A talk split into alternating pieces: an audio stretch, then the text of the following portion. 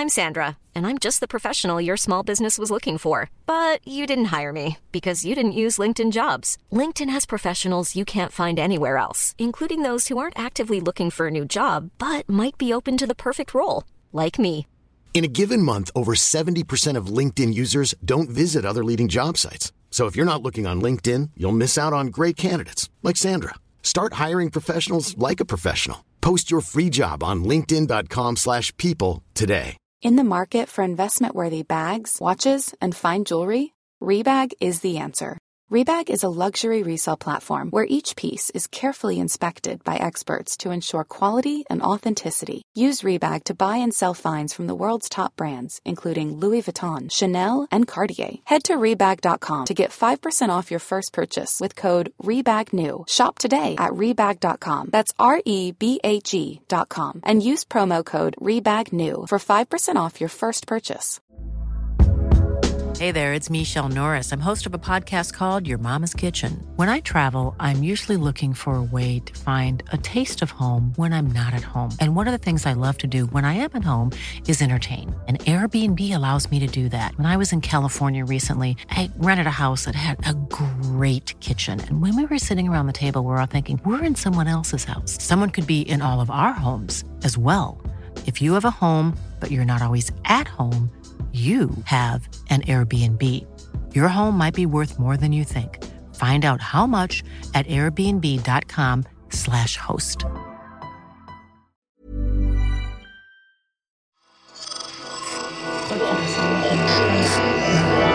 Esse podcast é apresentado por B9.com.br.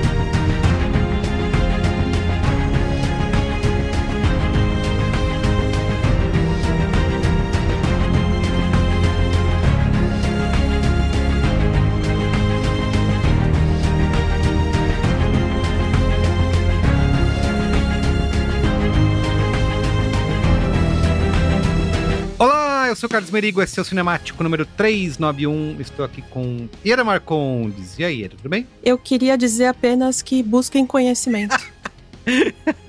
Bela dica. André Graciotti, de volta aqui ao Cinemático. E André, como vai? Tudo certo, vamos aí. Perfeito, vamos falar de Ninguém Vai Te Salvar, como o Ieda já deu a dica. Filme que estreou no dia 19 de setembro, mundialmente, aqui no Brasil, pelo Star Plus. É um filme do Hulu, né? Que aqui no Brasil quem traz é a Disney pelo Star Plus, certo? É, chegou ali de bobeirinha, né? Eu não conheci o filme. Ieda que falou no nosso grupo do Cinemático lá. E aí, quando eu até fui dar uma pesquisada, tava lá, por exemplo, entre os 10, os mais populares do Letterboxd na semana, né? Comentadinho, assim, então... Pois é, eu não sabia que esse filme ia sair, não. Eu só vi uns críticos comentando, falando que era muito bom, nem sabia da existência desse filme, e aí fui ver e, pô...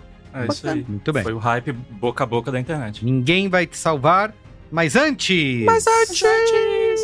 Siga @CinemáticoPod nas redes sociais, tá bom? No Letterboxd, no Instagram, no X/Twitter e também deixe estrelinhas pra gente nos aplicativos de podcast, como Apple Podcasts, como Spotify. Você pode comentar.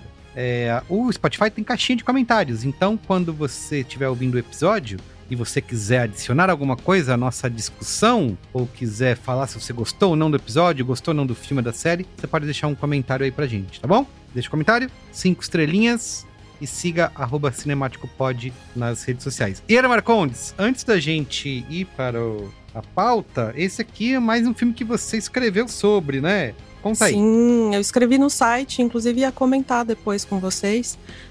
Meu site é iedamarcondes.com. Escrevi sem spoilers, sem nada, mas também aqui depois a gente vai falar sem spoilers, depois vai mais a fundo, né? Perfeito. Muito bem. Então é isso, vamos pra pauta? Pauta!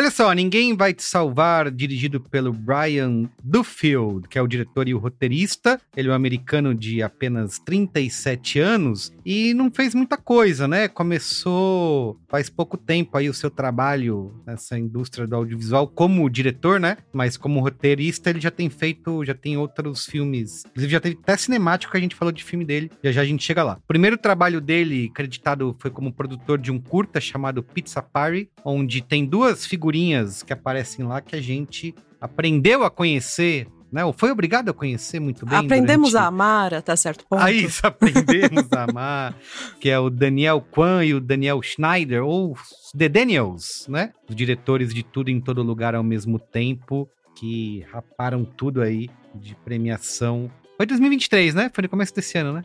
Foi. Já, né? Foi no Parece que tá tem bom. 2 anos. É, né? Eu já ia falar no ano passado, não, mas foi esse ano ainda. Mas o Brian, você deve conhecer ele pelo roteiro de filmes como A Babá e A Babá Rainha da Morte, que fizeram sucesso no Netflix. Esse filme aparece direto. Quando eu vou lá filtrar, deixa eu ver o que eu vou assistir. Aí quero ver aqui quais são os filmes mais populares aí no último ano e tal. Esse filme tá sempre lá, esse A Babá. Sim. Eu não sei o que o povo vê nele, mas também até hoje não assisti. Enfim, A Babá e A Babá Rainha da Morte, filmes que fizeram sucesso na Netflix. E ele também fez Amor e Monstros. Tem episódio aqui, também está na Netflix. Tem episódio cinemático sobre Amor e Monstros. Também roteirizou Ameaça Profunda, aquele filme com a... Como é o nome dela? Do Crepúsculo, coitada. Ela Kristen Stewart.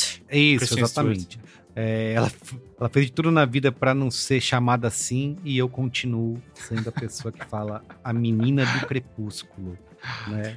Ela já tá com 48 anos, é a menina. Isso, não, já fez de tudo um pouco, né? Assim, ela fez filme com todos os diretores possíveis. Exatamente. Então... Desculpa, Kristen. Depois eu te mando um zap e te peço desculpas.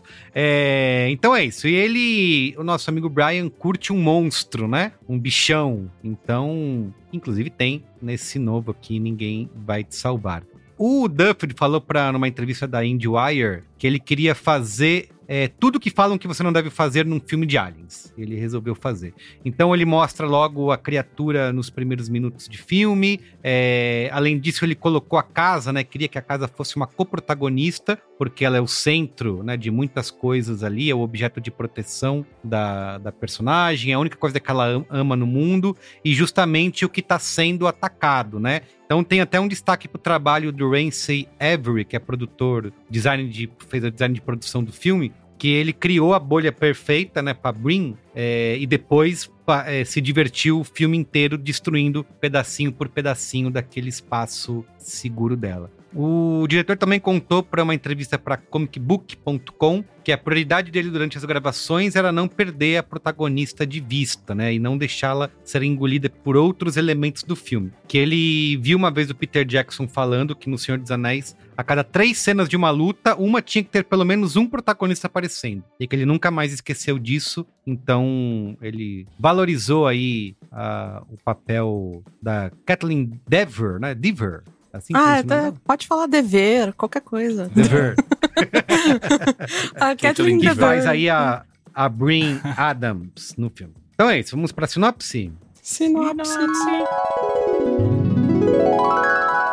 Bryn Adams é uma jovem que vive reclusa na casa onde cresceu, até que uma invasão misteriosa interrompe seus planos e faz com que ela tenha que lidar com questões do passado. Muito bem, a repercussão do filme. No Letterboxd, a média 3.2 de 5. No Rotten Tomatoes, 79% da crítica aprova versus 59% do público. É uma diferencinha aí considerável, né? E no Metacritic, a cotação é 65 de 100. A gente sabe que o orçamento do filme foi de quase 23 milhões de dólares, mas não temos números de audiência, né? Tudo que a gente tem para saber, como o André e a Ieda falaram no começo, esse burburinho das redes sociais e também quando a gente vai lá no Letterboxd e filtra, né, pelos filmes mais populares da semana, ele tá lá no top 10, então atraiu aí uma certa audiência nesses últimos dias desde que estreou. Vamos discutir aqui nesse cinemático se vale esse hype, né, inclusive o filme tem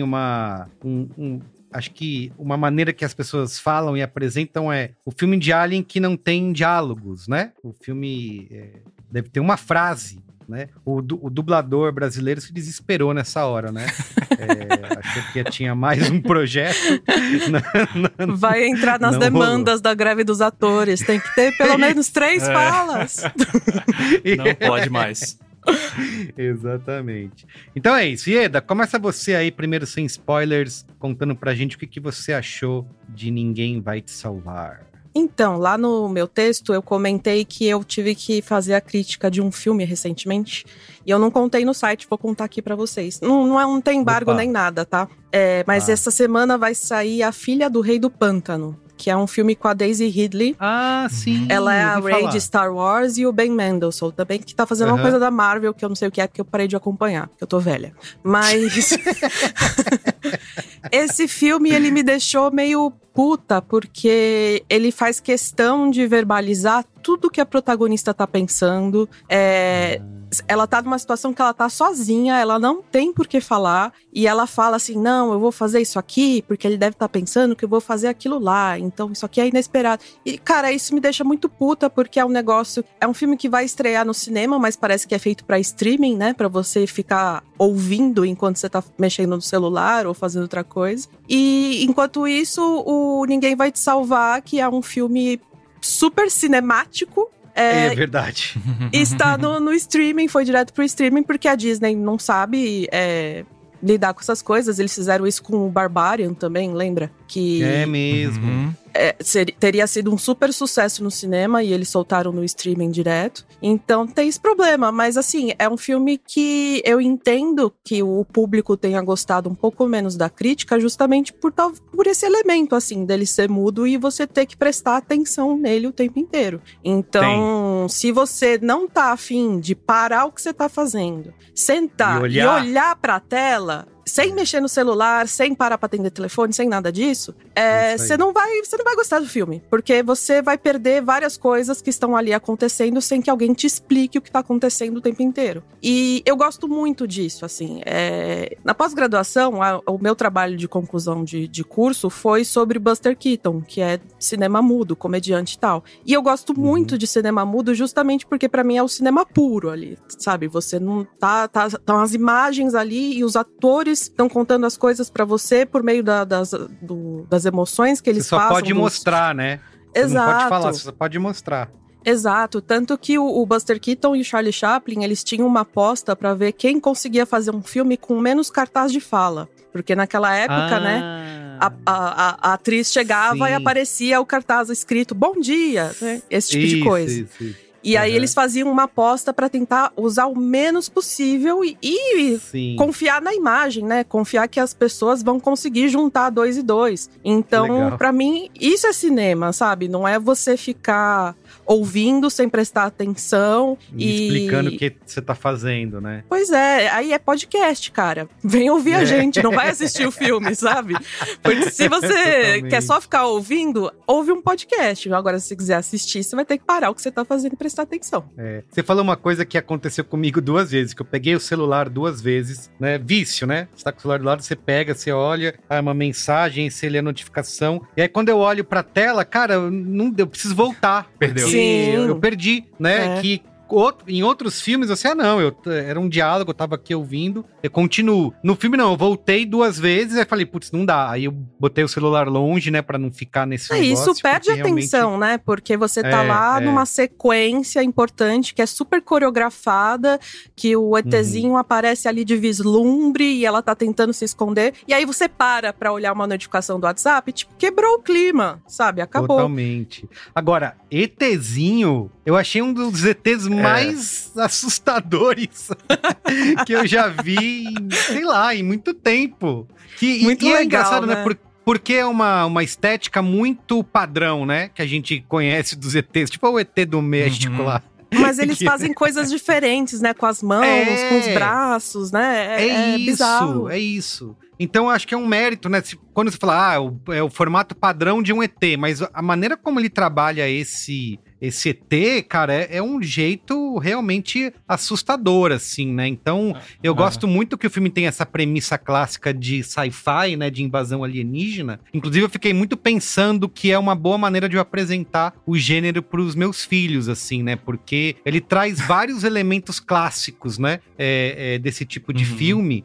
Tudo condensado nesse mesmo. Falei, putz, acho que seria legal assistir com eles. E acho que o filme tem uma execução que talvez seja um dos grandes méritos, assim, né? Faz bastante uso de efeitos práticos, né? Toda essa história da casa, né? Apesar de ter uns momentos de escuridão ali, a Ieda mesmo já tinha avisado, apaga a luz, assiste de noite, porque senão você não vai conseguir enxergar nada. Só com curtida blackout na sala, gente. Exatamente. Apesar o CG dos ETs me incomodou em bastantes momentos, assim. Essas coisas tem que abstrair. Falta um refinamento. Essas coisas tem que abstrair. Mas, assim, é um filme barato. Deixar o... exatamente. 22 milhões, né? Que pra Disney é o quê? Né? Eles tropeçam ali e acham 22 milhões no... E pra deixar o André falar, eu queria só dizer assim, tem uma coisa que acho que o filme é uma boa surpresa. Gostei, como eu falei, quero rever com os meus filhos, ainda mais que eles estão nessa fase de curiosidade de filmes de terror, sabe? Filmes de medo. Acho que vai ser uma boa. Mas acho que o filme tem, primeiro, uma repetição, né? Que eu acho que essas perseguições, né? Esses momentos pra casa, uma hora ela sai, volta pra casa, sai de novo, então acho que ele se repete. E tem esse grande ponto da falta de diálogo, que eu não sei, né? Às vezes me parece um pouco... O filme tenta encaixar isso, explicar isso de uma maneira que... Não sei se precisava, sabe? Se essa questão, se essa sacadinha... o filme não tem diálogo, se ela, no fim das contas, ela precisaria existir. Então, é isso. E por fim, tem um negócio que também é batido, né? Que a personagem com o trauma, né? Que os filmes mais recentes, né? De terror, inclusive, tem se baseado, né? Mas, assim, eu até gosto, sabe? Acho que a jornada emocional que traz... Eu acho que pode não ser o que o filme tá pretendendo de ser, nossa, um negócio acachapante, né? Mas eu gosto da maneira como essa jornada acontece. Depois a gente pode falar melhor nos spoilers. E acho, inclusive, que ela gera um momento, pra mim, de comédia no fim do filme. Mas depois, na hora dos spoilers, a gente fala sobre isso. Posso só adicionar uma coisinha rapidinho? Diga. Eu acho que essa coisa do filme não ter falas tem a ver com essa coisa dela ser cancelada, né? Porque não é exatamente... Ela é cancelada. Na vida real. Então, ela vai pedir ajuda pra polícia. A polícia não quer ajudar ela. Porque, tipo, ela roubou o café da manhã da vizinha. Que isso? Então... Ela é cancelada. Tem essa coisa do ninguém vai te salvar, justamente porque ela tá isolada de formas que não são só geográficas. Tipo, não é porque ela tá na casa, que não tem telefone, não tem eletricidade. Não, é que ela não tem ninguém a quem recorrer, porque todo mundo odeia ela. Então, eu acho interessante ela não ter com quem falar, porque... E a gente passa o filme tentando descobrir o porquê, né? Que ela tá nesse isolamento. E eu adoraria que não tivessem explicado. Mas, enfim. Eu também tenho esse ponto. Eu tenho esse ponto também. Como diria o Harry Styles, feels like a movie, né? Esse filme, ele parece... Esse filme parece um filme de cinema e não de streaming. E é muito curioso como isso já tá muito... essa distinção tá ficando cada vez mais clara, sabe? Filmes que foram pensados pra cinema e filmes foram pensados pra streaming. E o Hulu tem acertado até bastante. Ano passado teve o Predador novo, que é bem bacana também. É ótimo. Que tem essa legal. É bem bacana. E inclusive dialoga muito bem com esse filme também, né? Uma menina fugindo da ameaça alienígena no meio da selva. Tá. Sim. O Star e o Hulu, enfim, tem acertado mais. A Netflix não tem essa intenção, muita intenção de lançar nada no cinema, né? Só quando os filmes que eles querem concorrer a prêmios. Mas se você for pensar, né? Em como eles estão, o Star Plus tem colocado mais filmes no catálogo que mereciam ir pro cinema, é difícil a gente falar isso de uma produção original Netflix, né? Geralmente a gente vê no filme e fala, isso aí era pra streaming mesmo, às vezes nem isso. De cabeça eu consigo pensar em três, que é o Bavarian, esse, o Ninguém Vai Te Salvar, e o Predador A Caçada. São três filmes que Sim. a gente deveria ter visto no cinema. É, e é isso, essa distinção tá ficando muito clara e é muito curioso, né, de notar isso. E eu achei o filme muito bem sucedido no que eles propõem, desse jogo de gato e rato. Ele tem uma coisa bem minimalista, né, na abordagem, e acho que ele consegue muito bem o que eles propõem, ele não se perde nas intenções, assim. E eu gosto dessa máxima da dramaturgia do show don't tell, né, ele leva até as últimas consequências, que não tem diálogo nenhum, e como a história vai se desenrolando, eu achei muito interessante, né, como ele vai expondo as coisas, as peças bem aos pouquinhos, você fica, mas peraí, mas por que isso? Aí entra uma coisa, mostra uma coisa, você vai montando, por isso que você não pode perder momento nenhum também, né, senão as peças são exibidas bem aos poucos e progressivamente. Eu acho isso muito legal, e é uma raridade, né, por mais que no final ele ainda é expositivo por outras vias, mas pelo menos só de não ser expositivo por diálogo, por fala, eu acho que é isso, resgata essa coisa essencial do cinema, gente, narrativa visual, like a movie. Feels like a movie. E eu gosto muito como ele subverte também, mesmo que ele tem essa coisa minimalista, alienígena, invasão alienígena e ponto, mas ele subverte também o que ele vai sugerindo, né? Ele começa parecendo um filme de invasão doméstica, né? Isso. E depois ele vai para invasores de corpos. E no final ele vira meio Cloverfield Lane, assim. Então, assim, só que ao mesmo tempo ele não é nenhum dos três, né? Ele vai para alguns caminhos ali, que é bem interessante como ele faz isso num filme que é confinado praticamente num único lugar, uma única atriz, sem diálogo, e por alienígenas, que é o alienígena clássico, o alienígena do olhão, e que, se você parar para reparar, a ficção tem se evitado esses alienígenas nos últimos tempos. Eu acho que justamente por isso, ele virou clichê, acho que ele não representa ameaça mais. Eu acho que se eles vierem de verdade aqui, ninguém vai nem ligar, sabe? No mundo real.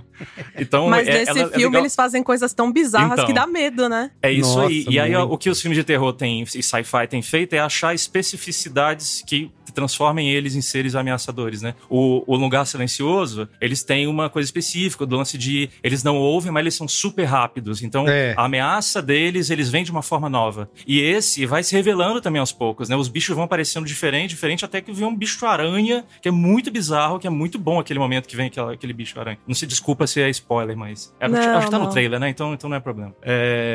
Mas muita gente menciona esses filmes de sinais, invasores de corpos, mas me lembrou muito até A Cor que Veio do Espaço, que essa coisa de estar em um lugar isolado. Me lembrou o filme do Alexandre Aja, aquele francês, um filme do crocodilo, Predadores Assassinos. Vocês viram isso? Ah, Crawl, aquele não. Crawl? Ah, sim, Crawl é muito Crawl, legal.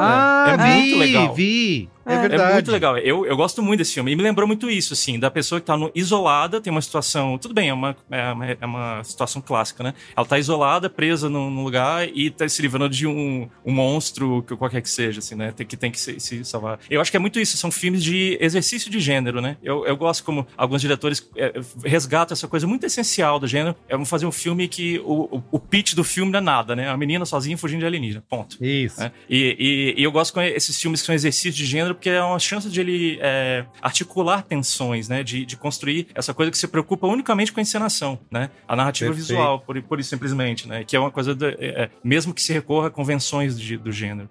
A galera acha ruim quando eu falo esse tipo de coisa, mas é algo que pra mim é legal, assim, mas que é o tipo de filme portfólio, sabe? Que é o diretor iniciante, assim, vou mostrar num filme aqui, num conceito simples, tudo que eu sou capaz de fazer. Quem fez assim foi o diretor lá que fez aquele Cop Car, né, com o Kevin Bacon, depois, que é o diretor do Homem-Aranha. Depois foi contratado pela Marvel para dirigir todos os Homem-Aranha da fase do Tom Holland. Como é o nome do diretor mesmo, que eu esqueci? Putz, não sei. Ele não fez nada antes. Esqueci também. Peraí, eu vou pesquisar aqui. Sim. Não seria surpresa se, de repente, a gente pegasse uma notícia que esse Duffield aí ia fazer alguma coisa da Marvel logo logo. Porque eles fazem esse trabalho de pegar diretores novos que fizeram um filme que foi muito bem elogiado. E aí acaba sequestrando a carreira dessa pessoa, né? Eu espero que isso não aconteça. São facilmente manipuláveis. É o Jon Watts. que é o... Jon Watts. Isso, que é o diretor dos Homem-Aranha. E esse filme dele é de 2015, chama Viatura em português, com o Kevin Bacon. Também é um filme super contido, assim, é curto, né? E parece muito um exercício mesmo, assim. Ah, eu vou criar uma peça pro meu portfólio que vai ser o meu cartão de apresentação incrível. E aí depois o cara foi contratado pela Marvel pra fazer Homem-Aranha. Então é o mesmo caso, né? E aqui eu acho bem superior, inclusive. Eu tô comparando os dois, mas eu acho que o Ninguém Vai Te Salvar é bem superior ao Aviatura. É, sobre essa questão do trauma, é muito curioso que uma coisa que o Marcelo Miranda, que é um crítico de BH, que ele já veio aqui algumas vezes, e eu sempre leio. Em 2009, curioso, eu fiz um curso de crítica com ele. 2009, em BH, que eu morei um ano em BH. E então, eu gostei muito. Foi um dos cursos mais legais que eu fiz de cinema, foi com ele. Então, um abraço pra ele aqui, eu mandar um abraço ao vivo. Mas é uma coisa que ele sempre diz, que eu discordo até, que ele se incomoda sempre com essa coisa do trauma, né? Que virou uma muleta narrativa pros filmes de terror recente. E eu, assim como o Merigo comentou, eu gosto também. Eu acho que o trauma é quase uma coisa essencial dos filmes de terror, sabe? Já virou parte do gênero falar de trauma, porque o terror é uma grande porta pra falar de metáforas e conflitos emocionais, metafóricos. Eu sei que às vezes é uma solução fácil, pode ser uma solução fácil, alguns filmes talvez nem precisem lidar com isso, mas eu gosto, não me incomoda, não é um negócio que me chama de virou clichê, sabe? Então eu gosto do trauma desse filme, eu não gosto que é muito, expõe demais, explica demais lá no final, que a gente vai falar no spoiler. Mas eu gosto que ela lida com isso, que ela tá isolada, porque a cidade rejeita ela, que ela não consegue acesso, então só o trauma que traria esse tipo de coisa, né? Nesse contexto, Então eu gosto muito. Senão ia ser só uma esquisita. Eu entendi de forma completamente diferente de vocês. Eu não, em nenhum momento eu pensei em trauma. Porque trauma geralmente nesses filmes de terror é tipo, a mãe morreu, o pai se matou. São coisas assim, sabe? Que estão fora do controle do protagonista, que foram coisas que aconteceram com o protagonista, não foi o protagonista que fez. Então eu entendi de outra forma completamente diferente. Pra mim ali não é trauma, ali é culpa. Porque ela fez uma cagada gigantesca. Então, eu achei mais interessante nesse sentido, assim, por ter um elemento novo, sabe? É um filme de ficção científica com o Alien é padrão, mas ele tem essa protagonista que não é uma heroína, ela é uma pessoa que fez uma cagada muito feia. Então, eu acho bacana esse aspecto. In the market for investment-worthy bags, watches, and fine jewelry, Rebag is the answer. Rebag is a luxury resale platform where each piece is carefully inspected by experts to ensure quality and authenticity. Use Rebag to buy and sell finds from the world's top brands, including Louis Vuitton, Chanel, and Cartier. Head to Rebag.com to get 5% off your first purchase with code REBAGNEW. Shop today at Rebag.com. That's REBAG.com. And use promo code REBAGNEW for 5% off your first purchase. I'm Sandra, and I'm just the professional your small business was looking for. But you didn't hire me, because you didn't use LinkedIn Jobs. LinkedIn has professionals you can't find anywhere else, including those who aren't actively looking for a new job, but might be open to the perfect role, like me.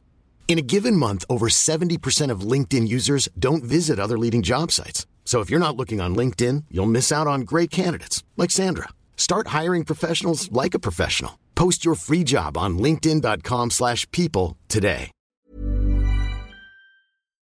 Vamos pros spoilers pra gente poder falar. Bora. Spoilers! I am your father. Well, a boy's best friend is his mother. What's in the fucking box? I see dead people. Damn you all to hell! Rosebud. Silent Green is people! Qual foi essa cagada muito feia? Eu queria muito que eles não explicassem. Porque até eles… eu fiquei imaginando, né? Porque a gente vê o pessoal xingando ela na rua. O pessoal ligando na casa dela pra xingar ela. Então você pensa, caramba, ela fez um negócio muito grave. E aí, como ela tem essa facilidade imensa de matar os alienígenas… Eu já tava pensando em algo muito mais perverso. Eu tava pensando, cara, ela cometeu um crime feio, pesado, sabe? Sim. E eu achava que o filme ia enveredar pra essa coisa de mostrar ela como uma pessoa sanguinária, sabe? Eu acho que a gente ia acabar… Uma vilã. Exato, uma vilã. E o jeito que o filme faz… é uma coisa que eu acho tão fraco essa coisa do tipo, ela vai se reencontrar com o passado, ela vai se perdoar, sabe? Eu acho isso meio... Ela matou a melhor amiga, né? Com uma pedrada. Uma pedrada. Mas aquilo foi um homicídio doloso, porque ela bateu pra matar, né? Aquela não pegou uma pedra, não mas tipo, ela era criança. Eu fiquei pensando, é criança. Ela era criança, ela tinha sido empurrada, tem atenuantes ali, né?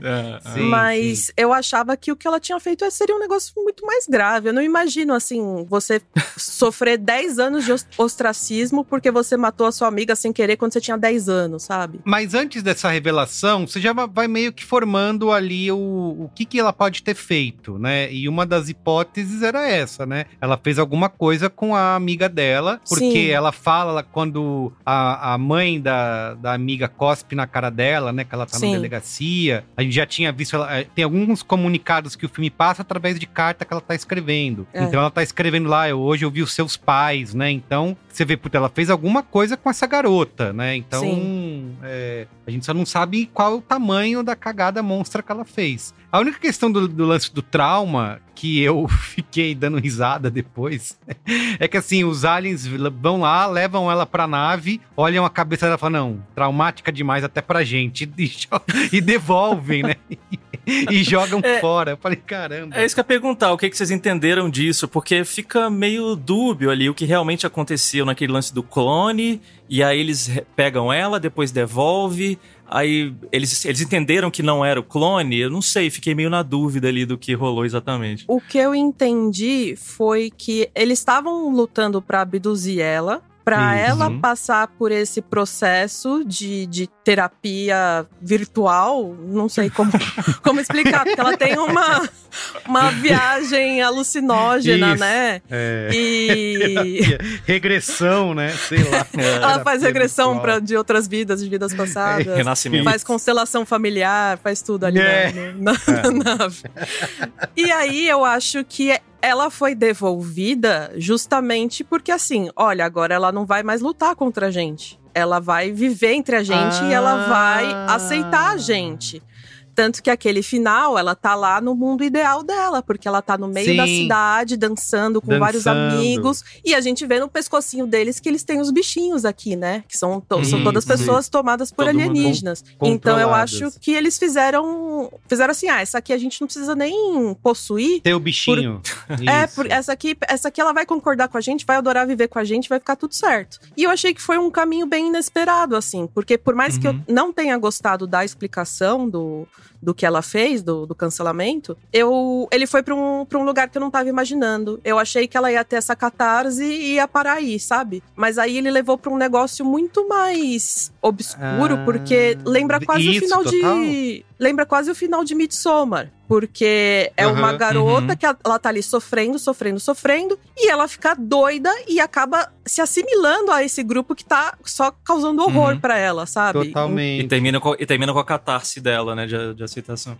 Eu também. Eu acho que o filme se alonga um pouco demais ali nos últimos 15 minutos. E tem muito vai e vem, que dá uma cansada, assim, tá bom, já entendi, vai chegar acho que eles alongam, aí mostra a situação dela matando a menina, aí fica presa no teto, aí eles puxam ela, devolve ela, tem o clone da facada, tipo, pra que aquilo tudo, né? Tem muita coisa que acho que não era desnecessária. Eu acho que o clone foi pra referenciar a Aniquilação, lembra do final de Aniquilação? Pode ser. Tem a Natalie Portman, Eu acho que foi pra isso. Mas eu concordo com a Ieda. A cena final me ganhou. Porra, que legal, assim. É totalmente inesperado. Eu gosto do plano final também, né? Começa com ela rindo, vai subindo. Aquela comunidade perfeita com as naves em cima. Aquela coisa simulada. Porra, realmente muito inesperado o caminho que foi. Bate palma. Não, eu gosto mais disso que a Ieda falou do que tava na minha cabeça, que é... Achei que eles pegaram ela, viram, putz, essa aqui tá estragada demais. Não vale a pena, sabe? E agora, eles... Esse negócio de eles olharam e falaram, essa aqui não precisa, né, ser nem controlada, porque ela vai ficar, vai aceitar a situação dela de qualquer maneira, é bem mais dark, né? Bem mais pesado. E tem muito a ver com esse escapismo dela, né? Porque na casa dela ali no começo, é tudo minimamente tudo decorado. Casinha. Ela tem aquela maquete da cidade. Então, é meio infantilizada até, né? Isso. Então tem a ver com esse escapismo dela, né? Porque ela tem uma realidade horrorosa, né? Na cidade dela. E ela quer viver nesse mundo ideal. Então eu acho que tem tudo a ver com esse começo. Agora ela vive numa casinha de boneca. Exatamente. Isso aí. Perfeito. Então é isso, vamos ver notinhas? Vamos. Notinhas. 0 a 5 estrelas, Ieda, começa aí. Eu fui talvez generosa, porque eu não curti tanto a explicação do final, mas eu acho que mesmo assim, apesar das coisas que eu não gostei, ele tem coisas muito, muito, muito legais, então eu dei 4 estrelas. Perfeito. E você, André? Eu gostei muito também, foi uma surpresa. Acho que falta ali umas arestas ali pra... Então, eu ficaria com 3,5. 3,5. Um dos top 15 do ano, assim, vai. Eu tinha dado 3 estrelas, mas conversando aqui com vocês, E pensando nesse final do filme, que é isso, né? Poderia acabar, ela foi lá, disse tudo que ela queria, né? Reencontrar a amiga e pedir desculpa. Ela conseguiu e aí acabou. Vai viver, né? Nesse mundo... foi curada, terapia em dia, né? E... Só que a maneira como o filme acaba, né? Ele não deixar esse final feliz acontecer, eu acho que ganhou meia estrela pra mim. Também vou de 3,5 aqui. Aê! Então ficamos com essa média, né? 3,5? Não faz pergunta de matemática pra mim, não. Dá 3,66. 3,5. Então, 3,5, exatamente. 3,5. As pessoas de humanas fazendo contas. 3 adultos reunidos por meia hora, peraí, como faz média? De 0 a 5, né? Uma média de 0 a 5. Com 3 pessoas. Vergonha, não, 3 pessoas. Não é que tem 24 pessoas aqui, a gente tem que fazer a média de todo mundo. Mas aqui não. É podcast de cinema, não é de financeiro, nem nada disso, não. Tá? Isso, de média aí. Isso. Enfim, é só nossa brincadeira aqui. 3,5. Muito bem, então é isso. Fica por aqui o episódio de hoje. Siga @cinematicopod. Se tá acabando esse episódio, deixa comentário aí na caixinha de comentários do Spotify e vai ler o texto de Ieda Marcondes, lá em iedamarcondes.com. Por favor. Certo? Certo. É isso. Muito bem. Ô, Graciotti, você tem momento mais antes também? Você tem... Conta aí pra gente. Minhas redes é tudo @agraciotti, C-I-O-T-T-I, Letterboxd, Twitter, que é o que eu uso mais. E tem um programa com Alexandre Matias no YouTube do Trabalho Sujo, chamado Cine Ensaio. É verdade! A gente debate cinema lá. Eu tava aqui tentando lembrar, você contou da última vez, conta aí. O URL é youtube.com/trabalho sujo e digita na busca lá, Cine Ensaio. Perfeito, muito bem. Mas é isso. Então é isso, gente. Até mais, um beijo. Valeu, tchau, galera. Tchau. Beijos.